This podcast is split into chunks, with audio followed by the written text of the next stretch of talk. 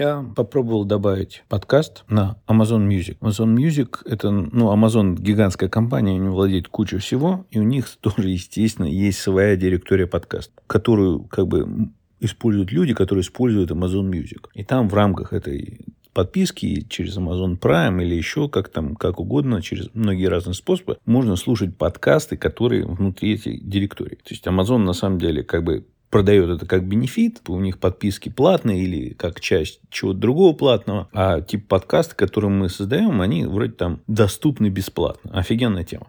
И еще есть как бы Audible. Audible это гигантский сервис, который занимается в основном аудиокнигами, и там тоже можно находить подкасты. Тем не менее, раз мы создаем подкасты, мы их делаем доступными по всему интернету, удобно их сделать доступными там.